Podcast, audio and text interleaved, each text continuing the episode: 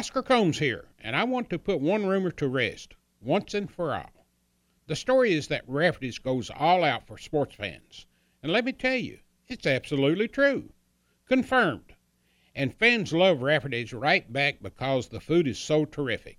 Serve fresh, serve fast, serve friendly, lunch or dinner. Rafferty's menu is jam packed with all your favorites steaks, prime rib, chicken, ribs, delicious dishes in generous sizes that really satisfy the appetite. So come hang with the sports crowd at Rafferty's. It's the tastiest place in town.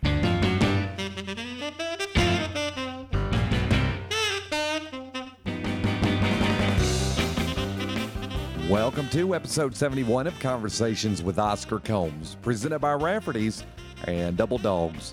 In this episode, Oscar continues his conversation with former UK linebacker Marty Moore. Previously, episode 70 took a look back at Marty's very beginnings in playing football. From Highland Heights, Kentucky, he was off to the University of Kentucky. And from the University of Kentucky, off to the NFL. This episode picks up at the end of Marty's career at Kentucky and the beginnings of what you could call a storybook career for this Wildcat. Marty will take us through his pre draft workouts and even receiving some high praise from one SEC coaching legend. In addition to being selected last in the seventh round of the 1994 NFL Draft, he was given the title of Mr. Irrelevant. What all does the title of Mr. Irrelevant involve? It's not as bad as you think, just keep Marty away from Mickey Mouse. Mr. Irrelevant Marty Moore, well, he was the first player picked last in the NFL draft to win a Super Bowl, and not just one Super Bowl ring, but two during his time with the New England Patriots. Marty shares his thoughts about playing for Bill Parcells and what Kentucky fans could have expected with the potential arrival of Bill Parcells in Lexington. Finally, Marty relives his final days as an NFL player and walking out of the locker room for the final time. Offering an emotional testimony, Marty talks about how the game of football affected his life and how he learned what he meant to his father. This is Conversations with Oscar Combs, presented by Rafferty's and Double Dogs, and his guest, Marty Moore. Marty, you're now getting ready to get paid to play the game. And you're getting ready to go into the 1994 NFL draft. What, what were your thoughts leading up to the draft? You know, I mean, um, so in January, I had uh, gotten back to UK and I was in classes, and I got a I get a phone call from Bill Curry. Coach Curry says, "Hey, Marty," he said, um, "I got a phone call today and said, um, would you be interested in going playing in the East West Shrine game?" And I said, uh, "I said, yeah, that'd be great." He said, "All right, well, go get your equipment from Tom. You're going to be on an airplane um, here in about five hours and flying out to uh, to San Francisco to play in this game." And so I said, "Okay." So I grab my stuff and get on a plane and get picked up at the airport, and I go and have our first team meeting, and there's Steve Spurrier. And uh, Steve Spurrier goes, "Man," he said, "Marty," he said, "I'm glad you're here." He said, "I got tired of playing you, playing you when I was at Florida." He said, and uh, we had a linebacker that that couldn't uh, had a situation couldn't get here. He said, "So I'm I handpicked you to come out here and play in this game."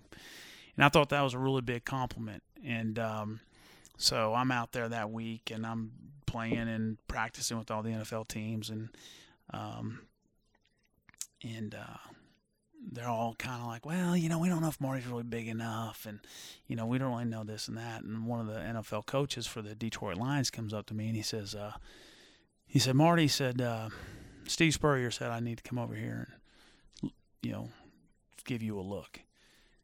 And I said, uh, I said, oh, I said, Coach Spurrier really, you know, really like Coach Spurrier, good, good guy. And he said, well, he said, told me he made a tape of you that he showed his Florida players on how he wanted his defensive players to play the game.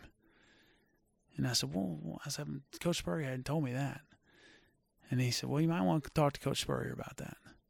So that night I went up to Coach Spurrier and I said, Coach, I said, like Scout told me you had made a tape of me on how you wanted your Florida players to play defense. And he said, I sure did. He said, I took a highlight tape of you, Marty, and he said, I wanted to show them the effort you gave every play. And that's how I wanted my defense to play. And, um, and that was a real kind of emotional thing for me because here I've been trying to beat Florida, you know, and had a guy that had that much respect for me, just the way I play the game. And so, you know, when I got to the combine, um, that, that deal got me invited to the combine. And um, so I'm at the combine. I'm with Winford Tubbs, and Winford Tubbs was a 6'4", 255 pound middle linebacker from Texas, and he was getting calls right and left, you know, right and left. And I'm 34 out of 35 linebackers at the draft. So I get a couple phone calls. Well, I get a call from the Patriots. I get a call from the, the Bengals, about three teams. And the next day, when we go out there for our workout, um, the Patriots and the Miami Dolphins and um, you know a lot of the other coaches are in the end zone watching. And Tom Olivadotti, who is a linebacker coach for the Dolphins, is standing there next to Al Groh, who, who who's the inside linebacker defense coordinator coach for the New England Patriots. And uh, he goes to Tom. He said, "Well, who are you looking at?" And he said, "Well, Mike Archer told me I need to look at this kid from Kentucky named Marty Moore. He said he thinks he can play." And he said, "So they start looking at me and same old scenario. Well, he's not very tall. He's not that fast. You know, we'll see how he does. So, you know, the draft comes around and um, all the teams that worked me out had the same scenario, right? You know, well, Marty, you know, you're 4'8, 4'7, 40 guy. You know, you're six foot one, you're 242 pounds. We just don't know if you're going to have the size to play in the NFL. We don't know. So that's all I heard all leading up to the draft.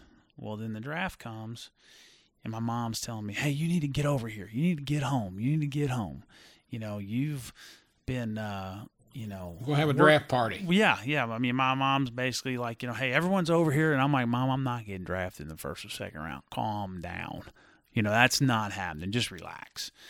So I got up there on the second day, and um, I was like, well, I'm not going to be probably taken in the first third or fourth, but you know, fourth, fifth, sixth round, probably going to get an opportunity. So I start cleaning her house, painting in her house, doing a bunch of work. Well, I start seeing some of these guys get drafted that I played in the East West Shrine game with and worked out with and worked the combine with. So toward the end of the draft, I start getting phone calls. Hey, we want you to be a free agent thinking about taking you in the next pick. Well, the New England Patriots call and say, Marty, we're taking you with the next pick. So I get really excited. The New England Patriots flash up on the screen. Jay Barker, quarterback, Howard. And I, I mean, I grabbed my bag. I packed up all my stuff. I'm walking out to the car, and my mom's like, you know, are you okay? I'm like, I'm pissed off, mom what do you how do you think I feel? You know that they tell me they're going to draft me, and five minutes later they draft a quarterback. So I'm throwing my stuff in my car. My my brother runs out. He goes, Marty, the Patriots got one more pick. I'm running back in. Marty Moore, linebacker, New England, uh, Kentucky. You know, and I'm going 222nd pick. I was a 222. I was the very last guy drafted.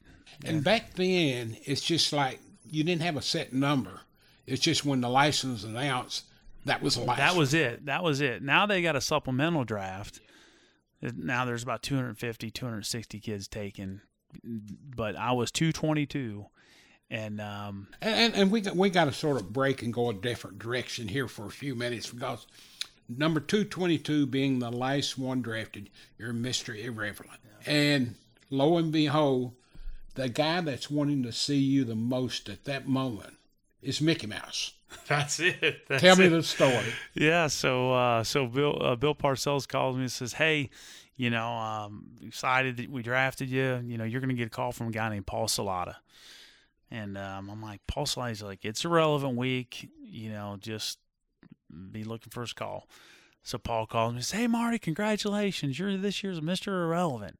So we're going to bring you out to Orange County, California. We're going to have a week parade for you. It's going to be a bunch of activities. Just look for this person's going to be in going to be in touch with you. So uh, I uh, get there and um, and they fly me out first class and you know they fly me out with the very last guy who graduated from the Naval Academy.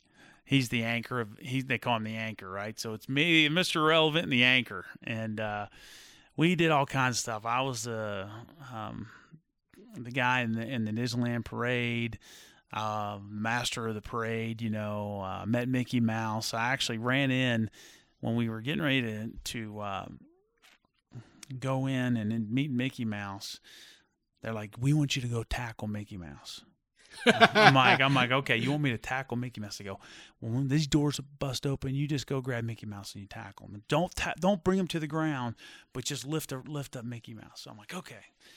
So the doors open and I bust in there and I hit Mickey Mouse. Well, Mickey Mouse is in this big costume, right? You don't know how big he is well, underneath as soon the as I costume. hit Mickey Mouse, Mickey Mouse went flying, right? And and find out Mickey Mouse was a she, and she's you know sliding across the floor in a big helmet and, and costume, and they had all on video, and it was uh, it was really it was really funny, you know, and. Uh, we did all kinds of other uh, other things out there. You know, we uh, went to Hollywood Studios, and I met the the actors in the Breakfast Club, and uh, we went to um, we had this uh, golf tournament, and then you know um, we had the fastest beer chugger contest, which I've never tasted alcohol in my life, and so I'm out there. I'm like, well, I don't drink. I've never tasted this, and this guy can drink a beer in point zero one seconds and uh, and I said I can't even sip a drink of water like that. They're like, well, just come, you know, just go with it, you know. And so they just had all kinds of activities out there for us. And then the very last thing was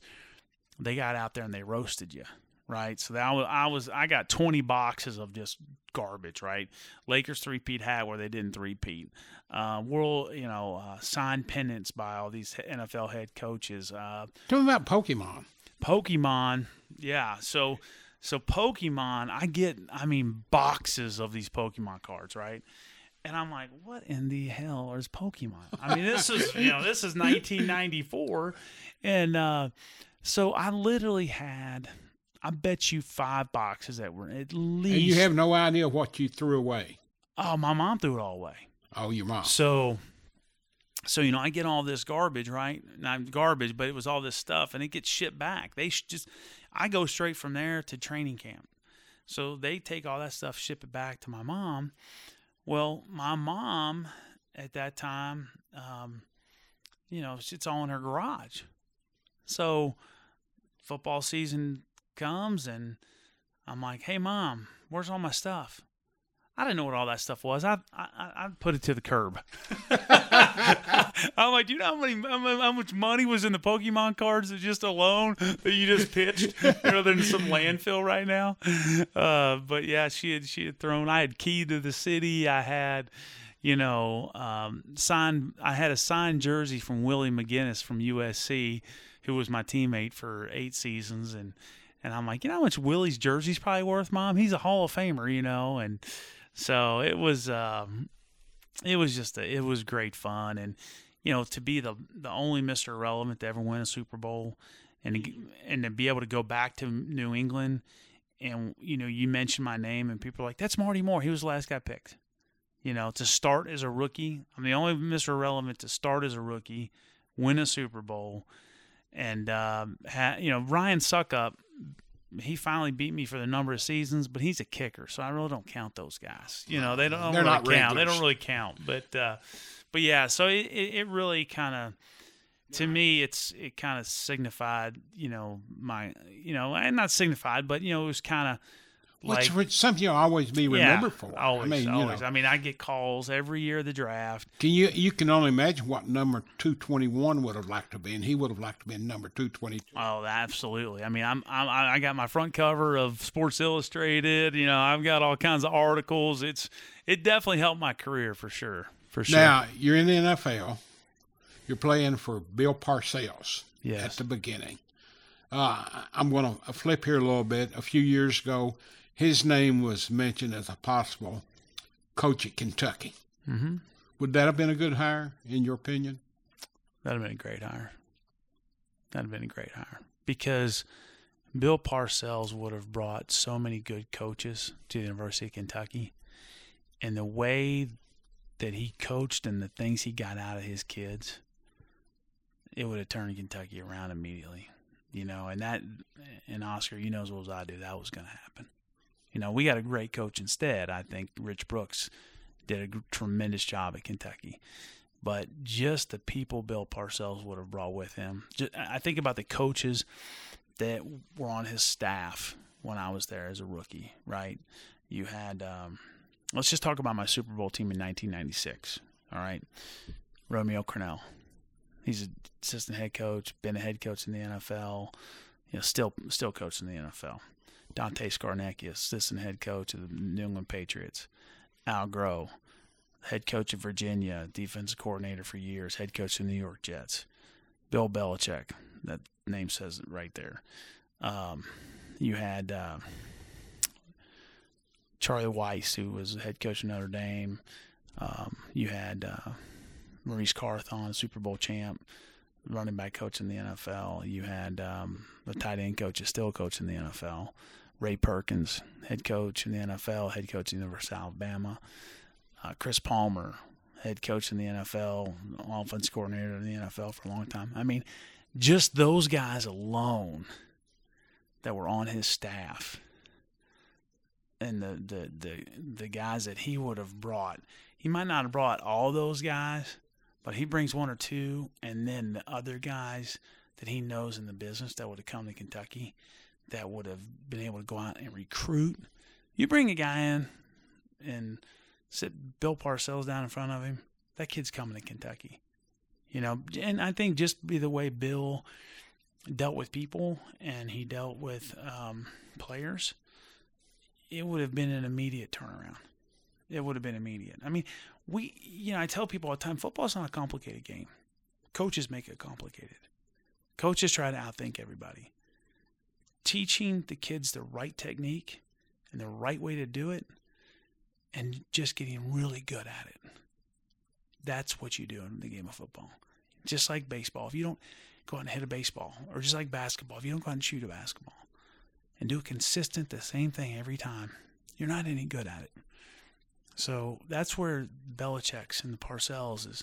They're really good at finding the right player, put them in the right spot, and playing their defense or their offense. Look at Tom Brady. He's not the best quarterback in the NFL to ever play without Bill Belichick, in my opinion.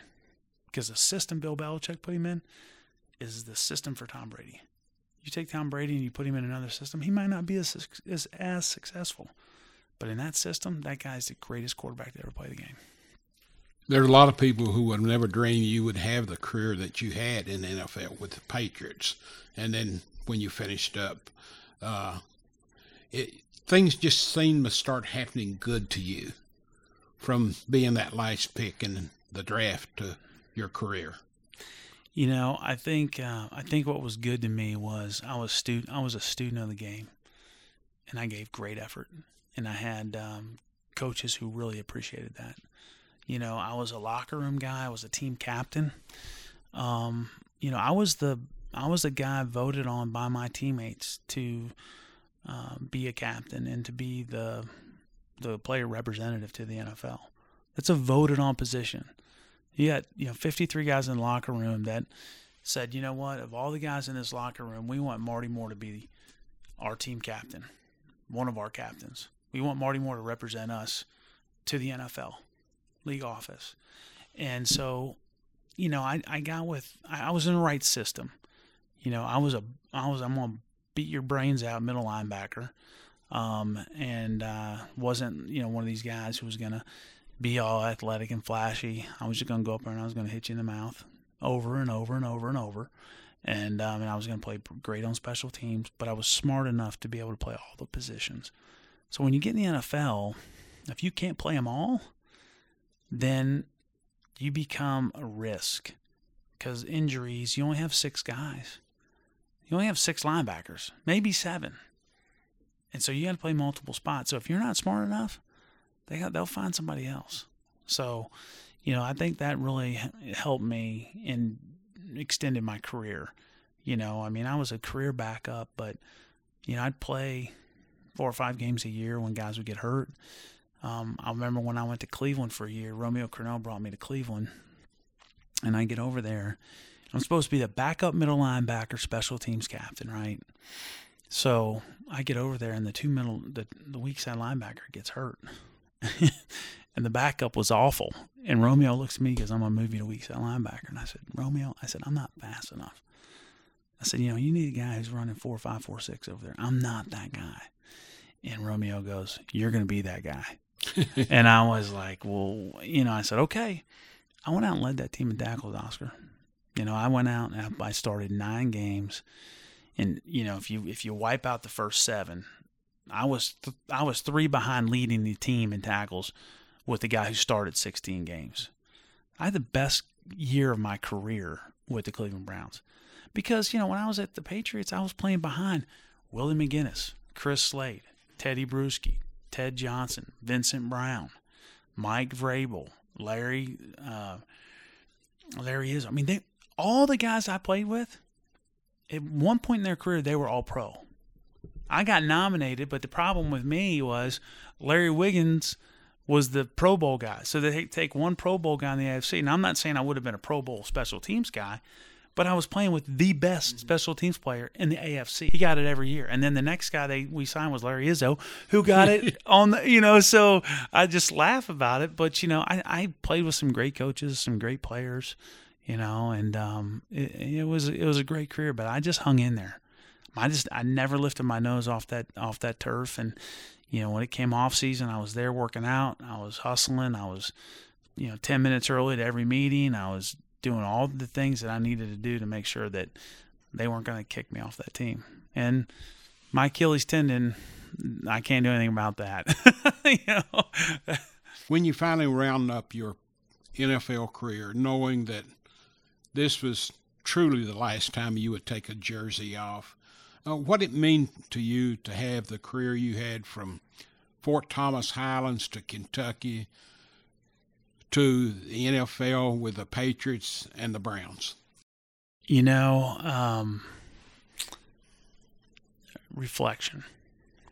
Uh, you know, it's one of those things where, as a player, you don't know when it's going to come, and when it does, you know, I uh, I went in that uh, that training camp, and I was trying to rehab from my Achilles uh, rupture, and so I'd spent the off season just working um, four or five hours a day, running, lifting, rehabbing, just trying to get back.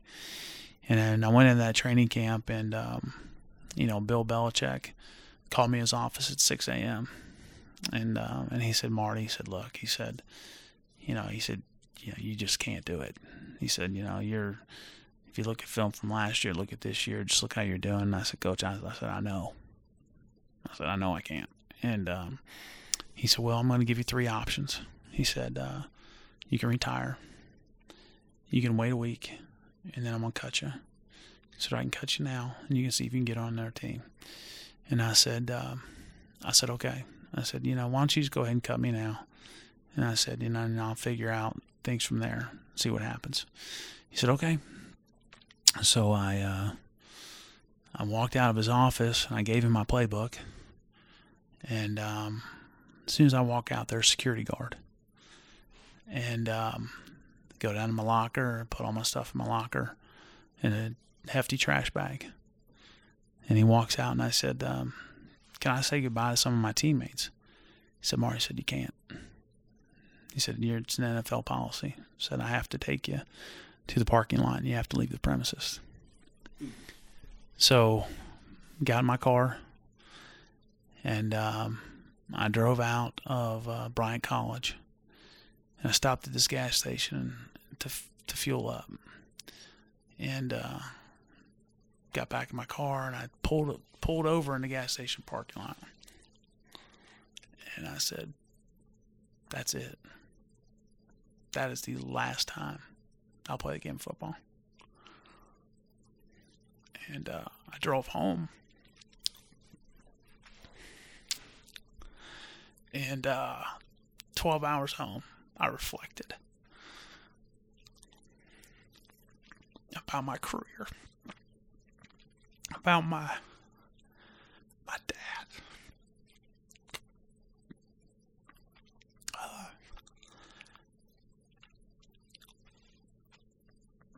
my mom, my parents, and uh, all the coaches that coach me and um, thought how the game had done so much for me. And uh, and I just I said, you know, that's those feelings, those um, you know, the emotions, the the brotherhood you have, all the things that kind of made you who you were. Um, you're not going to go back and have that same feeling of opportunity, you know. And um, you know, I started thinking about letters that um, when we went to the Super Bowl in '96, my dad died in my arms when I was 16 years old uh, of a heart attack, and I watched him take his last breath in my arms. And a guy had written a, a letter and said, uh, "Bill." He said, "Marty," he said, "Your dad, Bill." He told me that there was a there was a great one coming, and that was me. He said, There's a great one coming. And he said, You've lived up to everything your dad would have wanted you to. And so uh, it was uh, it was those things I thought about, you know, things that uh, I had done, my teammates, my coaches, you know, um, and it uh, it hit me, you know, and uh, I spent four months kind of trying to figure out what was next in my life.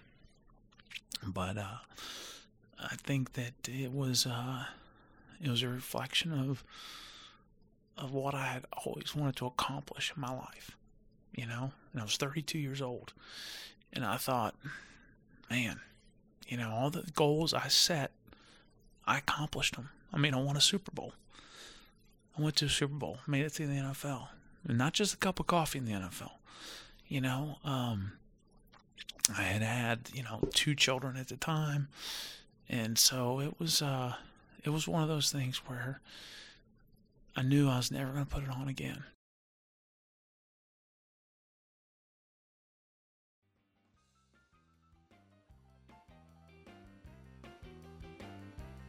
Our thanks to Marty Moore for taking the time out to join us on Conversations with Oscar Combs, presented by Rafferty's and Double Dogs. You just finished listening to episode 71, the second part of the series with Marty. Episode 70 features the first installment of this series with Marty Moore, and episode 72 will be the conclusion of the series. In episode 72, we'll hear about Marty's former teammates and coaches during his football career. All episodes of Conversations can be easily accessed for free at OscarCombs.com. And Conversations is available for download to your mobile devices. Just search for at Wildcat News in iTunes, Google Play, and Stitcher. And you can listen to Oscar's conversations with the greats of the University of Kentucky and some friends of his for absolutely free. To keep up with Oscar and the Cats on Twitter, follow Oscar at Wildcat News. For Marty Moore and Oscar, I'm Bo Robinson, thanking you for listening to this episode of Conversations with Oscar Combs, presented by Rafferty's and Double Dogs. And as always, go Big Blue.